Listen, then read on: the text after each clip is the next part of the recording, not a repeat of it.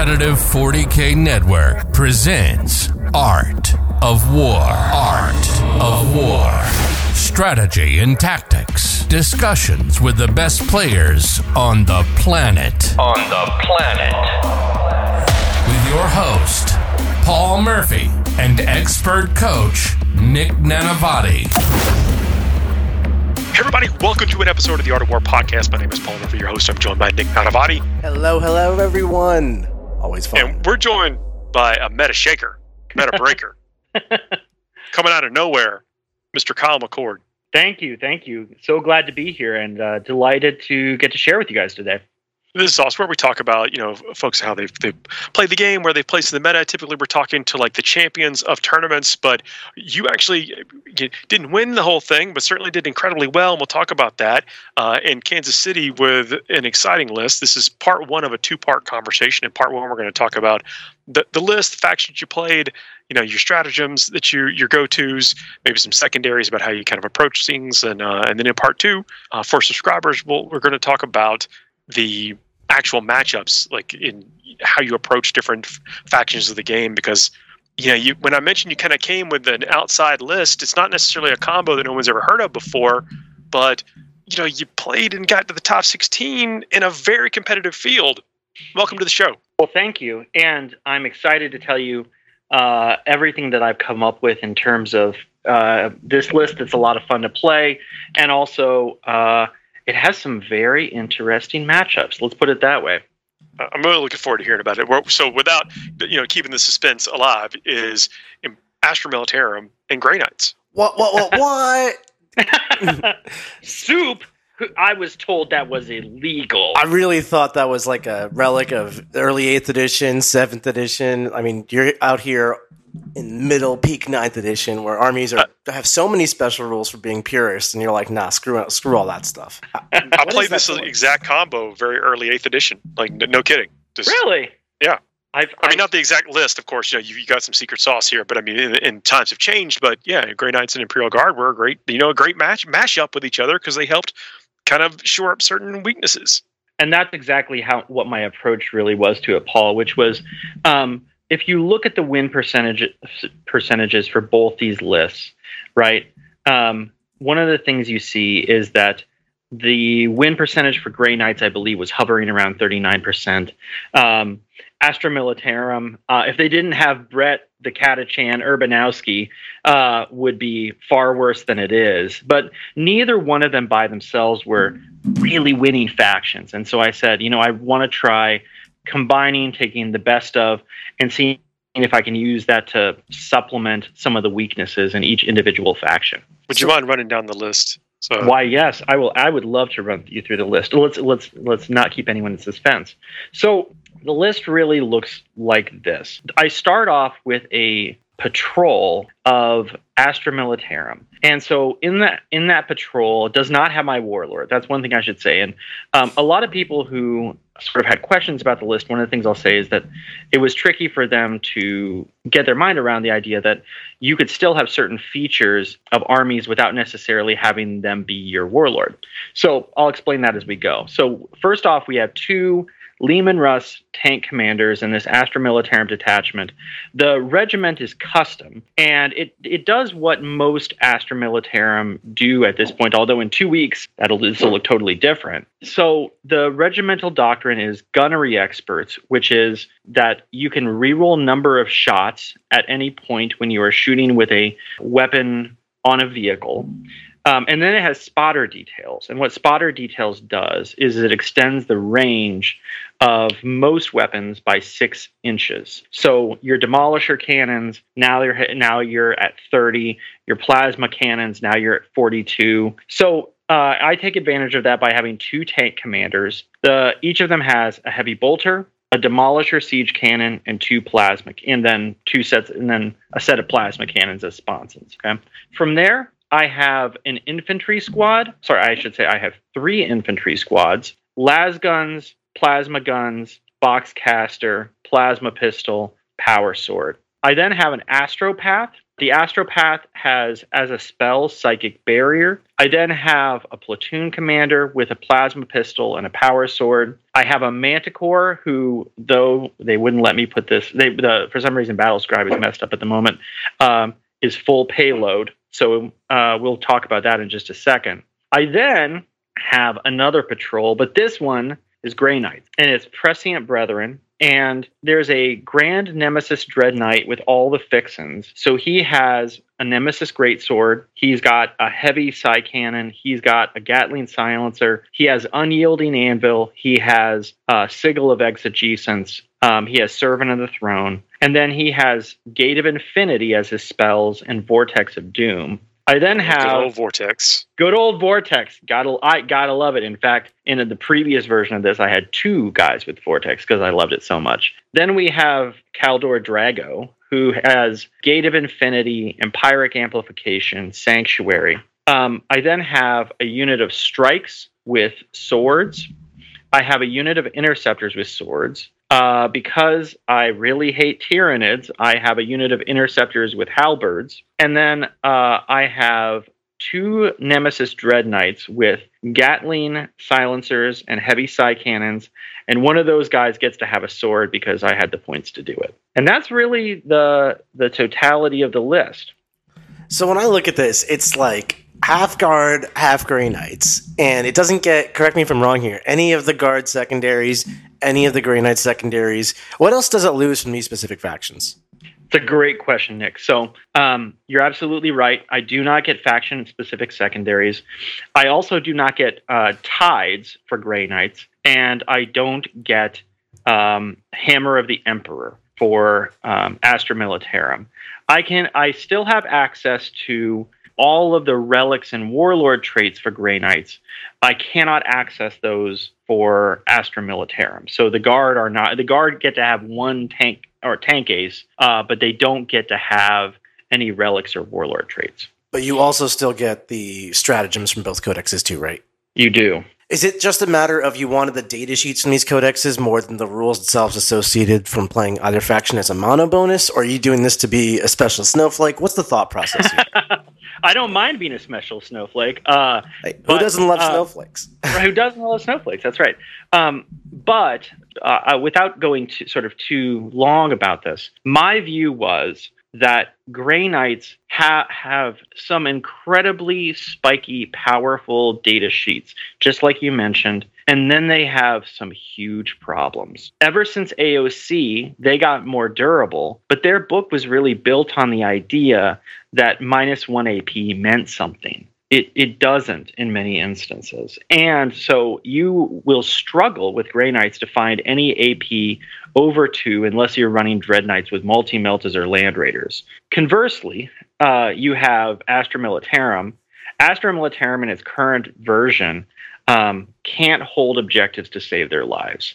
Uh, literally, actually. Literally, yeah, I Uh, like that. yeah. uh, you put guard squads in on an objective and they just evaporate, right? I mean, you can you can do things like make a big conscript blob and give them, you know, a four up invuln through Inquisitor and Astropath, but generally speaking, they have a hard time. Usually, if you watch tournaments, the Astra Militarum list will start to lose about the third or fourth round uh, because they have huge amounts of firepower, but they can't hold objectives. And so, I wanted the sheer firepower of the tanks. I wanted move, move, move. I wanted the out sort of outrageous damage that comes out of a Manticore, especially when it rolls well. And so I wanted to bring those things together. And I was I also built a secondary plan that didn't include purifying ritual, didn't include, you know, boots on the ground. And I said, okay, I think I can really mine the best of these two factions and yes, I'm trading some things, but those trades are really meaningful when you actually look at sort of the interwoven weaknesses of each of the books. So let's talk about that for a second. Do said you aren't taking the purifying ritual secondary, which is one of the strongest aspects of the Grey Knights, in my opinion. It lets them really play a defensive game. Instead, you're just going Yep. for those those raw power data sheets, interceptors, dread knights, and complementing them with high AP and damage output from guard firepower. So kind of like a yin and yang coming together. How does that actually work on the table for you?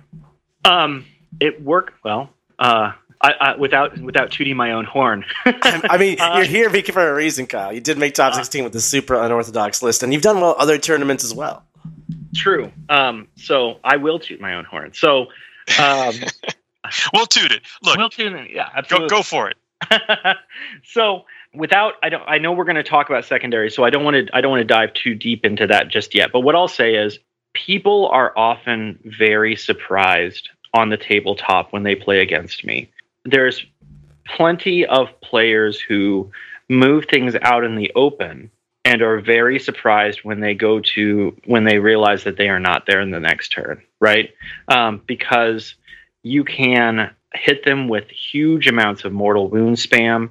You can hit them with demolisher cannons, um, and additionally, the list is incredibly mobile. Right, the Grand Nemesis Dread Knight, he's warping around, he's doing powers, he's he's picking off angles, um, and uh, a lot of times I can force opponents into very unfavorable trades by using move, move, move infantry to go out and steal objectives or to block off areas, make it so those big, you know, big blob of Kraken Raveners don't have an easy way of getting to me. And a lot of secondary, and one thing that people don't necessarily see from the list is the the list has challenges in terms of secondaries. There's things it does very well, but then also it's very good at denying secondaries. Most of the kill secondaries that are in that list are absolutely traps. It also denies incredibly well. And so nobody really wants to be on the receiving end of you cast warp ritual and I'm going to get 3d6 and get plus one to it uh, in on my deny. Uh, so between all of those things, um, it really plays a pretty interactive game. It has matchups that are are more challenging, but one of the virtues of it is that it doesn't, as far as I've encountered, have a, a list that just hard counters it. There's just lists that are more challenging. So let's unpack all that a bit. I think that you hit on some really great points there. One of the things I notice is about you, when you start describing how your list plays, in addition to just you know your opponent exposed themselves, and I have all of this damage because I've just taken the best data sheets from two different armies, is you also talked about your secondary game and disruption to your opponent's secondary game, and you described your army as super interactive. So when I look at your army additionally, I see a lot of different types of units. Interceptors can move really far. You got move, move, move. You got shooting all over the place, combat capable, psychic offense. So you're very adaptable on the table. You can kind of master of none, decent at everything, this army, which I like a lot. How do you, I guess, pick and choose how you're going to approach each game with respect to the mission as well? It's a great question. So um, I will say, uh, you don't know this, Nick, but I've been silently watching you in the war room and all of your mission reviews. And that's actually something that I studied really extensively, which was I wanted to look at each of the ways that a mission played. And certainly there are missions where the default secondaries are really challenging, right? Uh, if you look at, for example, 21, which is um, abandoned sanctuaries, man, there's like ways in which trying to do banners on that's very challenging. It's funny but you mentioned, sorry to cut you off. It's funny you mentioned no. watching these in the war room and abandoned sanctuaries is your example. That's the one we're going to cover this coming, like tomorrow in the war room on our strategy session. Oh, it, foreshadowing. Ah, I, I didn't. This was absolutely unplanned. This was not an advertisement, right? You know, but since we're here, um, since we're here, no, since we're here, right? Um, so I have one of the things that I did was um, I created a series of maps each time I revised my list and said, okay, these are these are the objectives I would like to take on these missions in a general sense. And then based on the armies that I played against, I would say, okay, well I need to revise this this way. I need to revise this that way. And then as the army morphed, I realized that certain secondaries that I thought perhaps weren't so viable um, were coming, like, were becoming increasingly strong for the list. For example, um, I realized in Kansas City, I never lost a game where I took engage, which is unusual because engage is uh, a, an, an option that usually you get you're going to work have to work kind of hard to get a 10 on, but it turns out to be something that my list does fairly well because it's got these large sturdy vehicles that can go into the corner, shoot, you know, shoot, disrupt um, and do that fairly easily.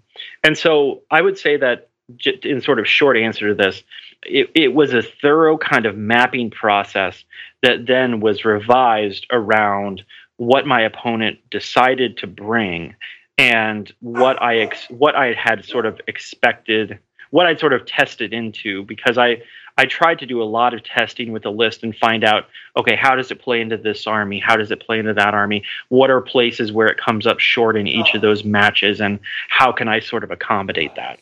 I love that approach. Basically, you have this very fluid style army that in, in our strategy session series in the war room that you referenced, we talk about how some armies are have to become the aggressor, some can be the defender, some are slow and immovable, so you just have to walk in the center and take it. Others can be more fast and nimble. Yours can do a little bit of it all, and I like that kind of unique secondary game plan. You you can adapt mission by mission to as well.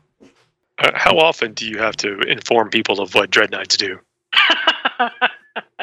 um, you know, the funny thing is, I think that there was a moment where Grey Knights were so scary that people kind of got, and pe- you know, people would play five of them. They're like, I got two Grand Nemesis Dread Knights, and I got three of these guys running around with swords, hacking people up. I did that. Um, it was fun, right? I mean, that that book is legitimately a lot of fun. Um, I have to tell people that a lot. The number, Paul, the number one question, the number one moment where people don't believe me is when I tell them what demolisher cannons do. Um, These have been in the game for like six years, seven years, unchanged stat wise. and yet people are still like, wait, it does what? 2d6, right? Very experienced players forget that these things just, you know, point, click, remove um, in a lot of circumstances. You know, uh, I also, and again, this this absolute abomination will uh, get toned down. We already know what it is, but um, people forget how absolutely absurd Vengeance for Cadia is, um, and I have to tell them. Oh yeah, by the way, I have an easy button if you're playing Chaos, and I can just hit it every single round. I hate Vengeance of Cadia so much. As a longtime Chaos player, it is probably one of my least favorite rules in the game.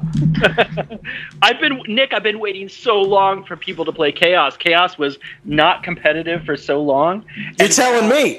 yeah, absolutely. And now, and so now, now that they have emerged from their cave, I'm like, uh, it was funny because in Kansas City, I was like, "Oh, please let me play demons." Oh man, I'd love to play Creations of Bile. And my teammates were like, "Oh, I don't want that matchup." I was like, "Dude, I'll trade you in a heartbeat." and of course, what I got was hey, do you like Tyranids? You want more Tyranids? Here's more Tyranids, right? Like, you know, you, if you wish for it, you'll never get it. That's the key thing. That, that's so true. Kyle, I, am I'm, I'm so excited to hear your matchup discussions in part two, just because the way you describe your army playing on the table, it's got to be so malleable depending on who you're playing against. But let's try to save that for now. I do want to unpack kind of your secondary plan, though. Just generally, you said it's mission by mission, but what do you go for? What are your go tos? Yeah. Um, so if I am left to my own devices, um, generally the the selection is this. Psychic interrogation which i know ritual exists we can talk about that but psychic interrogation banners and then one of two possible usually one of two possibilities which is um, prisoners or prisoners or engage either one is is pretty good there's instances where i will pick grind there's instances where I will pick ritual, but generally those are sort of the the secondaries that I tend to hover around unless there's something very unusual about an army. So, what is your um, distinction between psychic interrogation and warp ritual? Since you mentioned it. Yeah. Um, so there, this is something that I was actually talking with uh, player Ryan Verbeck at about uh, down in um, down in in uh, Kansas or down, sorry down in Midmo, and uh, very very gifted uh, Tyranid player. And so we were talking about. He said, "Well, I don't, I don't get why people necessarily take psychic interrogation instead of ritual. Because look, there's a mathematical argument for ritual, which is you only have to get it off three times. Uh, you get more points if you if you only manage to get two done or something like that. Um, that is true. I would also add just the positional argument too. You know, your opponent doesn't get a say in where like you have to be 24 inches from their psychers. They control where those are. The center of the board is right there. True. And there's plenty of instances where, for example, I'm, I'm not an idiot. If you're like, I'm playing Harlequins, cool. You're going to put all your psychers in your boats. I get that, right? And so I'm not going to play interrogate there. Um, but one of the great things about interrogate is you can gain CP um, more than people expect. Right. One of the rules that people often forget is you don't have to beat their leadership; you just have to tie it. And so, if you're me and you're afraid that your interrogate is going to be uh, is going to be denied, you can 3d6 it, and you'll very likely just get that CP back.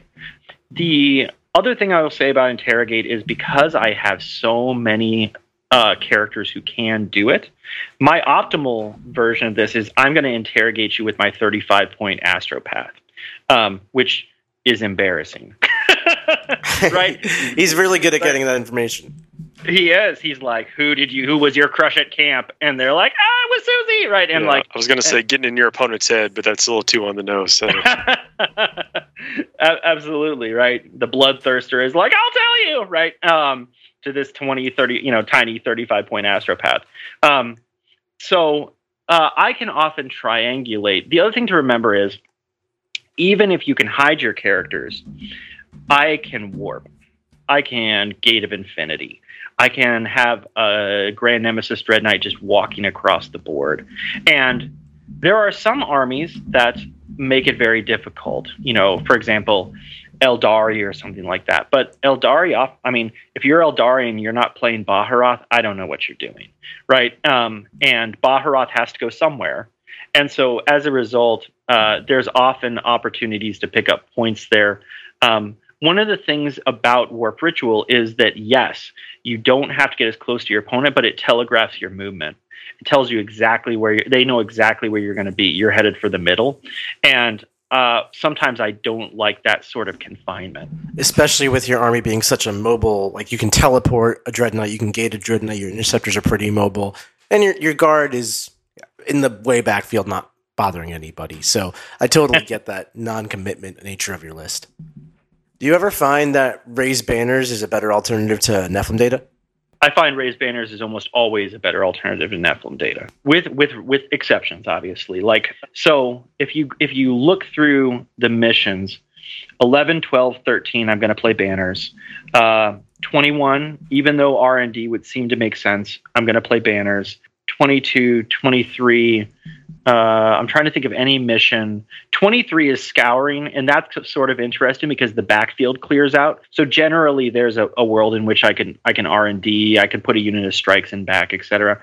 Um, and I think about like 31, 32, 33. There's really no. In, here's my problem with R and D.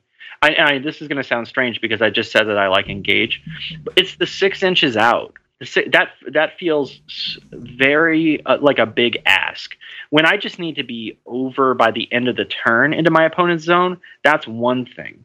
But most good opponents um, are are if you take R and D, you set a challenge for them, just the same way you have with grind, where now they can say, eh, you know what, I'm going to make it really difficult for you to get that third point and maybe the fourth point.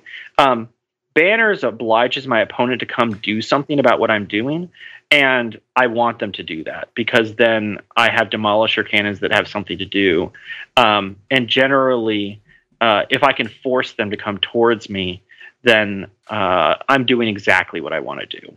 Makes perfect sense to me. I want to shift the direction of our conversation a little bit to the data sheets you've actually taken. You mentioned how you've taken guard for their like obscene firepower, which makes sure. perfect sense. And then Grey Knights well, there's only like five options in that codex, so you took some of them. but the with guard especially, you're playing with some of the older data sheets in the codex. So one, do you feel the power creep of the game around you, just making your data sheets feel a little bit outclassed? And then two, there's a lot of strengths to the guard firepower. From being honest, mostly what I would assume is the indirect portion. You've only brought one Manticore. You could be yep. bringing like two or three or basilisks, things like that, wyverns even.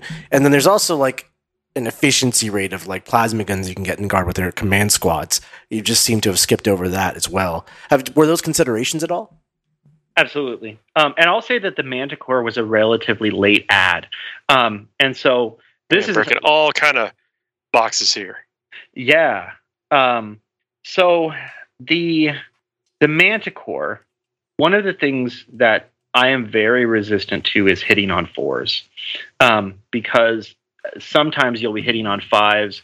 So unless you're delivering just immense amounts of damage, uh, which is what the Manticore does, it's not that compelling. And so, um, you know, uh, Jack Jack Harpster and I were talking about this, and he said, remember, it is an average of eight shots. You're only getting four through even to begin with and and then you have to you have to make it count, right? And that's assuming you're just hitting at on you know on half. But the so to go to the Manticore, that the what I figured out about it is the Manticore is great for solving a problem you didn't know you were going to have, where something doesn't go right, and you're like, you know what? I'm going to use the Manticore to solve that. Boom, boom, boom. Uh, you ha- you left a, a character out of position okay, now I'm going to pick them off, right? Especially if it's aeldari or something. Um, so that's that's one thing to say. The actual uh, Leman Russes have always been the heart of the list, and I actually used to run a version of this list where I used the tank aces to reduce to take a tank ace that just they reduced all damage by one in shooting, which made them just miserable to try and remove. Um, but I concluded that I really didn't need that. That generally the Russes, because they're AOC, they're you know, and they're a two up, um, and especially if you hit them with plus one save, suddenly they're you're shooting them with Meltas and they're saving on a four. Um, so to go back to it, yeah, the the Leman Russes, people are always shocked when it's like the average for these is you're going to put out about nine to ten shots because you roll two dice you can re-roll either of them um, or both. And so if you get a six on the first one, right, uh, you re-roll the second one, maybe get a four or something like that. It's always a bummer when they roll like a five, but uh, they're gonna they're hitting at strength ten. They're minus three. They're d6 damage. And yes, in terms of being outclassed in terms of firepower, it is un- always unfortunate when I just wish the demo cannons were minus four. They're not in the new book either, by the way, or at least I I, if I knew something about the book, I might know that. Um, and so uh, the the demo cannons are incredibly damaging, and then um, the plasma. One of the things people forget about is that the Leman Russes actually have a stratagem: two CP if you're shooting at a vehicle, maximum shots. So that doesn't just apply to the turret weapon; it applies to the whole vehicle. So suddenly you're putting out 12 demo cannon shots, six uh, six plasma shots, and you might as well overcharge them because you're hitting on threes, rerolling ones, and then uh, you are putting out three heavy bolter shots just on top of that. There's not a lot in the game that survives that unless you roll poorly, and there's nothing in the Chaos book that survives that if you Vengeance for Cadia. So between the two Leman Russes, the Manticore, and then every once in a while I do get to shoot the infantry squads when I'm sort of feeling when when they aren't out grabbing points. Um, but the firepower there is very heavy, and then if there's something that I can't break with that, um, let's say that you've got 30 termagants and they've got catalyst and they've got um, they've got a fi- they've got the five up invuln and they're only getting wounded on threes because you're playing Leviathan um, there is a giant pile of shooting from the Dread Knights that uh, can be rerolling ones to hit, rerolling ones to wound, and also you know can pick off huge numbers of units as well. Not to mention the storm bolters from the other guys. Yeah, I think terrain has a big factor to do with how well the demolisher cannons can fit in the list too, because they are they're potent. The Leman Russes are potent you can find different ways to arm them, but then being able to actually create and exist within these lanes of fire that the terrain affords, and you knew that going into it, did that have any factor into maybe um, how much you committed to them as opposed to some of this other weaponry we're talking about? Yeah, it's a great question. So I actually thought and I don't know why. I actually thought that GW's terrain would be a little thicker um, because whenever I was playing the Demolisher cannons, I had opponents who said, well, on GW terrain, you won't be able to see much. I didn't run into a lot of problems with that. Um, I found that the, the terrain was nice because it allowed me to decide when I was going to commit. Uh, it was, you know, uh, of course, there's situations like if the Tau have Sun Shark bombers, you don't have a choice. You're going to get bombed and then you're going to get shot. Um, but they couldn't necessarily angle around to get rail rifles on me or something like that. What so a big part of my decision was about where you know I mentioned that previously my warlord had been in the Astra Militarum detachment and I'd had more tank aces, and I, when I was coming into the GW event, I said, okay, well, I think what's going to play really well here is big blobs of interceptors, uh, move, move, moving infantry, and then some ve- a very nasty GK who is going to run around stabbing people disappearing, reappearing, dropping mortal wounds, and sometimes he's going to Drago is going to have talked to him, and he's just going to re-roll everything to hit. I found that that was that really influenced how I shaped my list in terms of the event.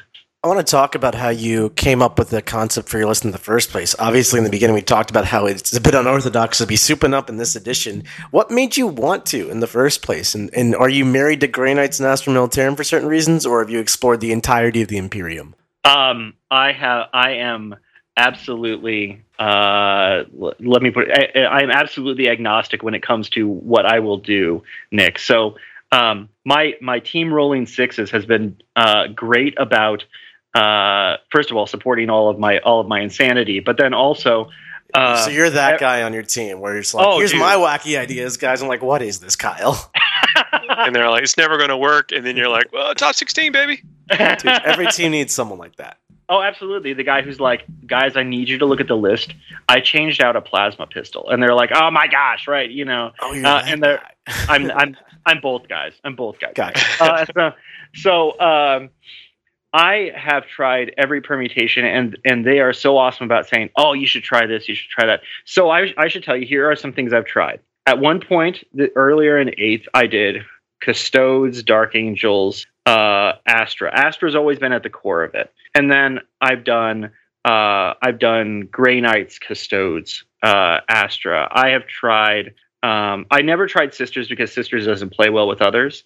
Um, I've tried Helverins and Astra, and then I've tried. Let's see what else is even in the Imperium. I played. Ad, I play, I used to play a lot of Admech with them. If it if it has the Imperial Eagle on it, I've tried slapping it in my list. I guarantee it. And so this this version, the reason I liked it was um, there's almost no vehicle like a Dread Knight. A Dread Knight has more wounds than you would expect. It's got a four up invuln naturally, and then it puts out it, it plays every phase. I, I would challenge the, the closest you can get maybe is Custodes Dreadnoughts, and I did try that, and I admit that is a very scary list where you say, you know, I'm going to run, I'm going to run three Calladia or three Caladius uh, grav tanks. I'm going to run a couple of, you know, uh, of Achillus or maybe just regular contemptors, and then I'm also going to run some Leman Russ demolisher cannons.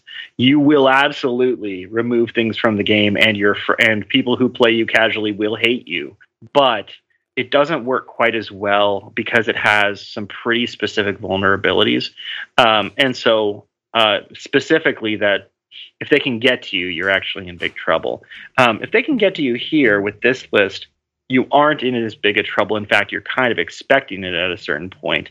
And so, at any rate, uh, to, a long answer to your short question, I tried. I've I've tried every flavor of ice cream under the sun, and found that this was the one that uh, really had the it, it, two things. It had the best secondary plan, and then it also had um, a lot of really dynamic features.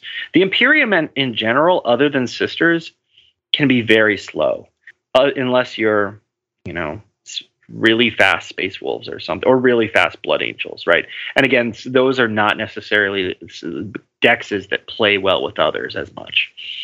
I appreciate the long answer to the short question. I like that you're a man of many flavors. You know, just sticking to one thing in 40k can be quite boring. So I'm, I'm all for exploring the, the game here. I also Well, we suggest it all the time. You know, if, when when the meta's going one way, you know, go go into your codex or your in cases codexes, uh, and figure out what the best combo is to attack it. seriously Right. think when they zag. I, I will yeah no absolutely. And so uh, I am actually look I am looking at a Votann land fortress that I am playing that I am painting right now. And so one of the things that's really funny is you know I'm I I am omnipresent on the internet. If someone mentions you know Imperium soup I am there right?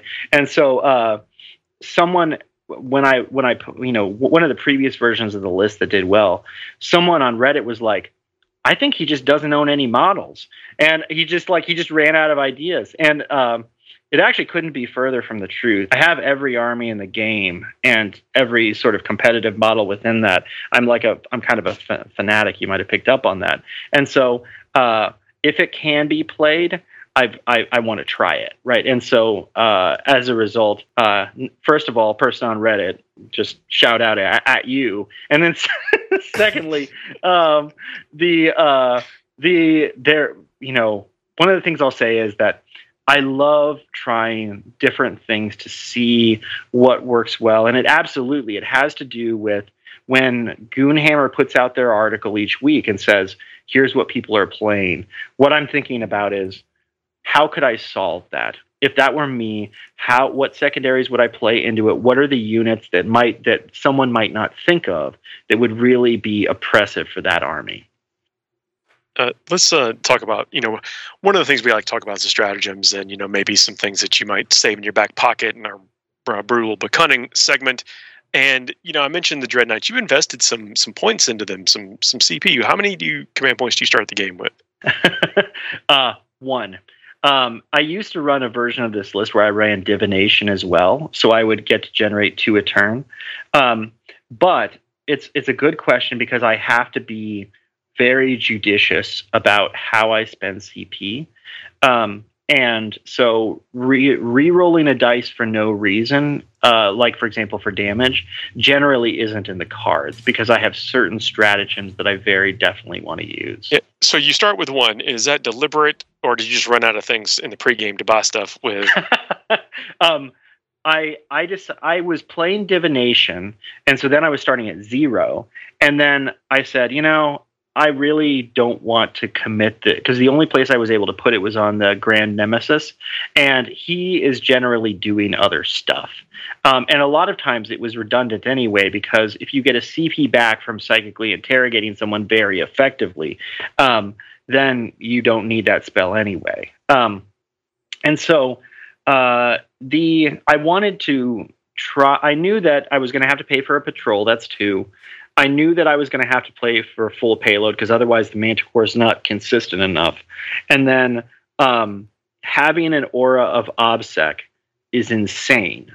It's one of the strongest abilities in the game. You know, if you're playing Marines, it's one of the big advantages that people, you know, forget about. All of your core all of a sudden has OBSEC in this in these big areas, and no one likes it and I can uh, when you walk onto their objective and say, "Oh, by the way, this guy has OBSEC," even if he's just one model, he's the equivalent of Baharroth in some way. Um, only Baharroth doesn't always give it as an aura to everyone. And then the last bit was disappearing, reappearing Grand Nemesis Dread Knight. The not Sigil, is it? Yeah, Sigil of Exigence. That is the craziest relic in any decks that I think I've played. Uh, getting to just say, you know what, I think I'll just go over here instead of being shot at. It's been um, a while since we've had Grey Knights on. You you have a stacked out Grandmaster Master Dreadnought. You want to walk through exactly what he does for you? he is insane.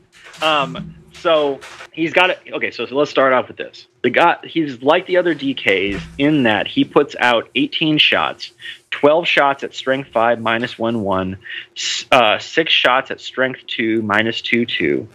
Then he has a sword.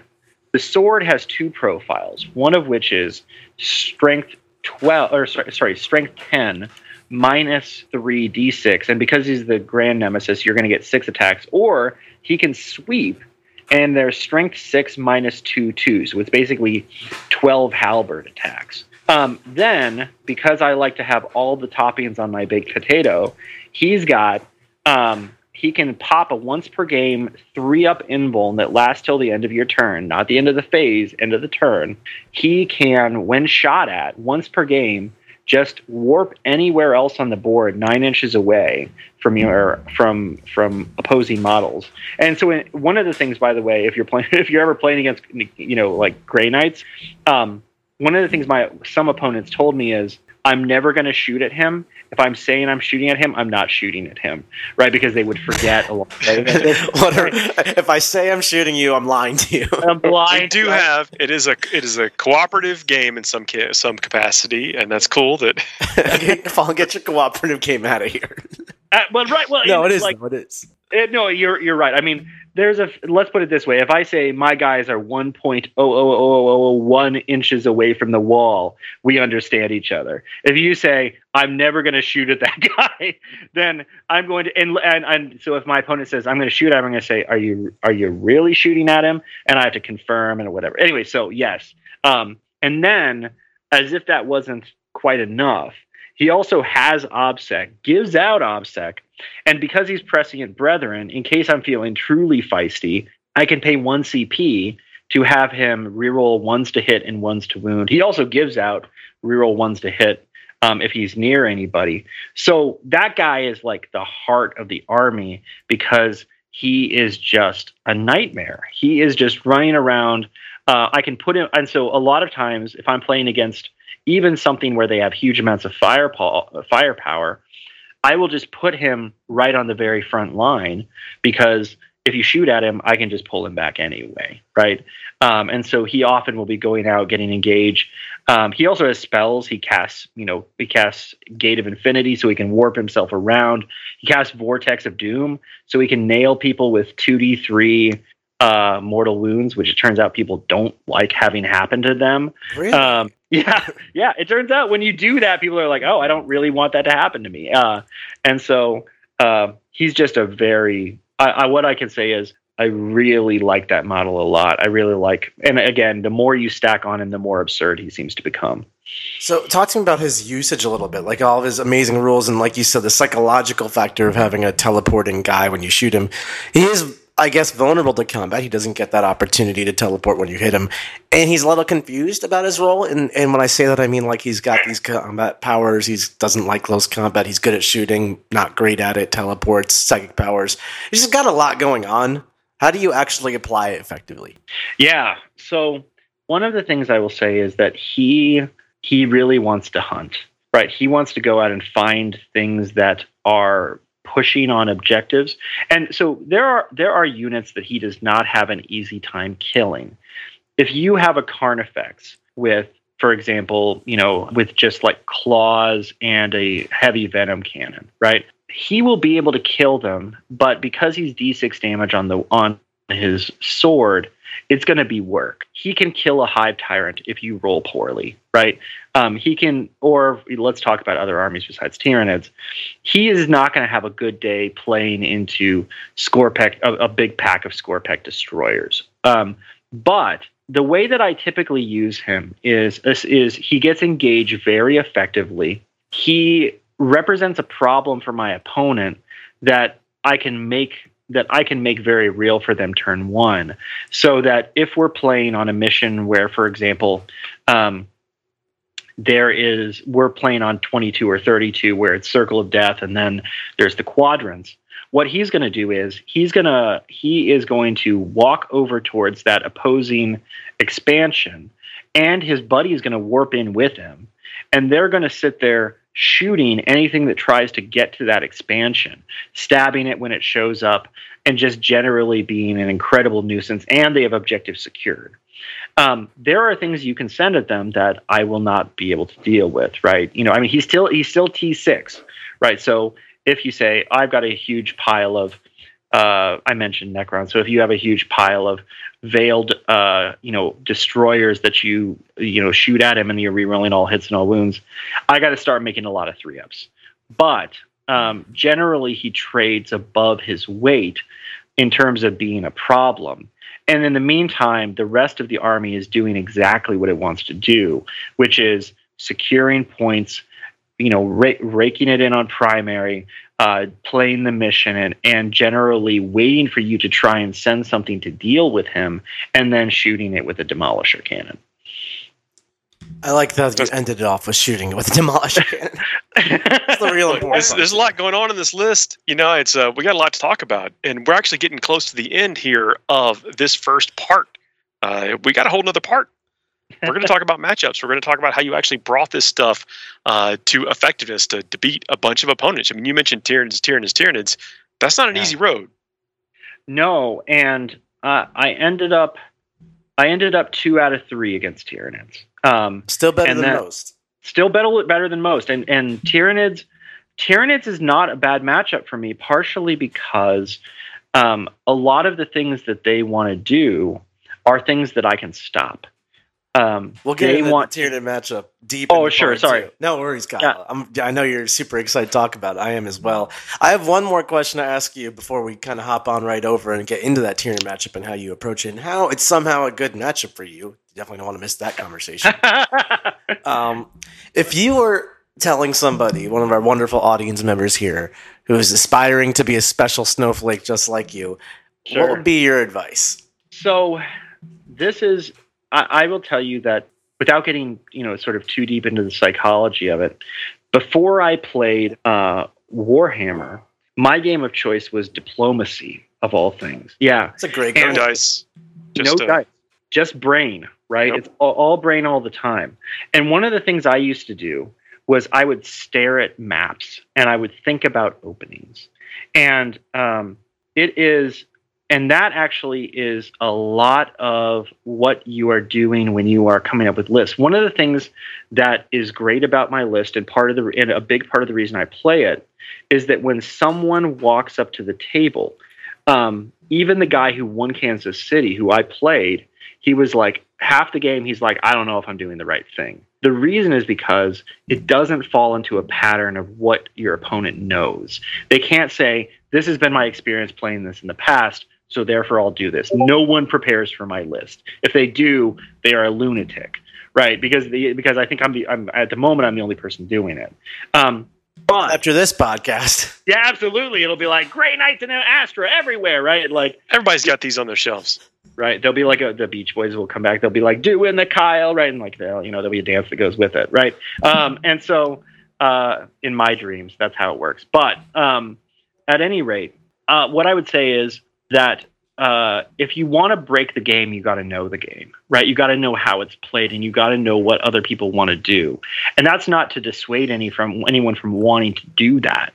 That's to say that um, that's where it starts is you got to know the books you got to know the armies you got to see what people are playing and then you can say okay well i see people doing this i want to push this way and i think that there is this, combination that i want to work with so i highly recommend it but it is um, it definitely requires a lot of like legwork and knowledge to make sure you when you enter a match you're like okay i'm not clueless about what this army wants to do and here's how I'm going to outplay it using with the advantage that um, I know more about their army than they know about mine. It's a really interesting approach. Probably out, out of like I don't know 160 episodes, you might be the first person I've had who approaches the game this way. I'm really curious to get into your matchups and see how you approach each game individually, especially when, as you said, you know the army's better than your opponents.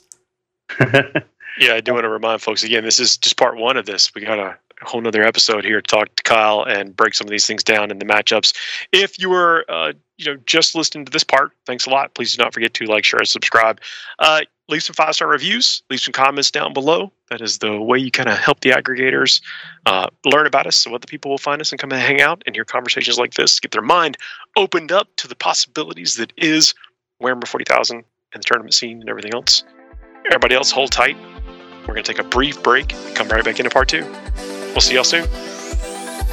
Like what you just listened to? Check out Art of War Down Under and Art of War Unbroken on the competitive 40K network.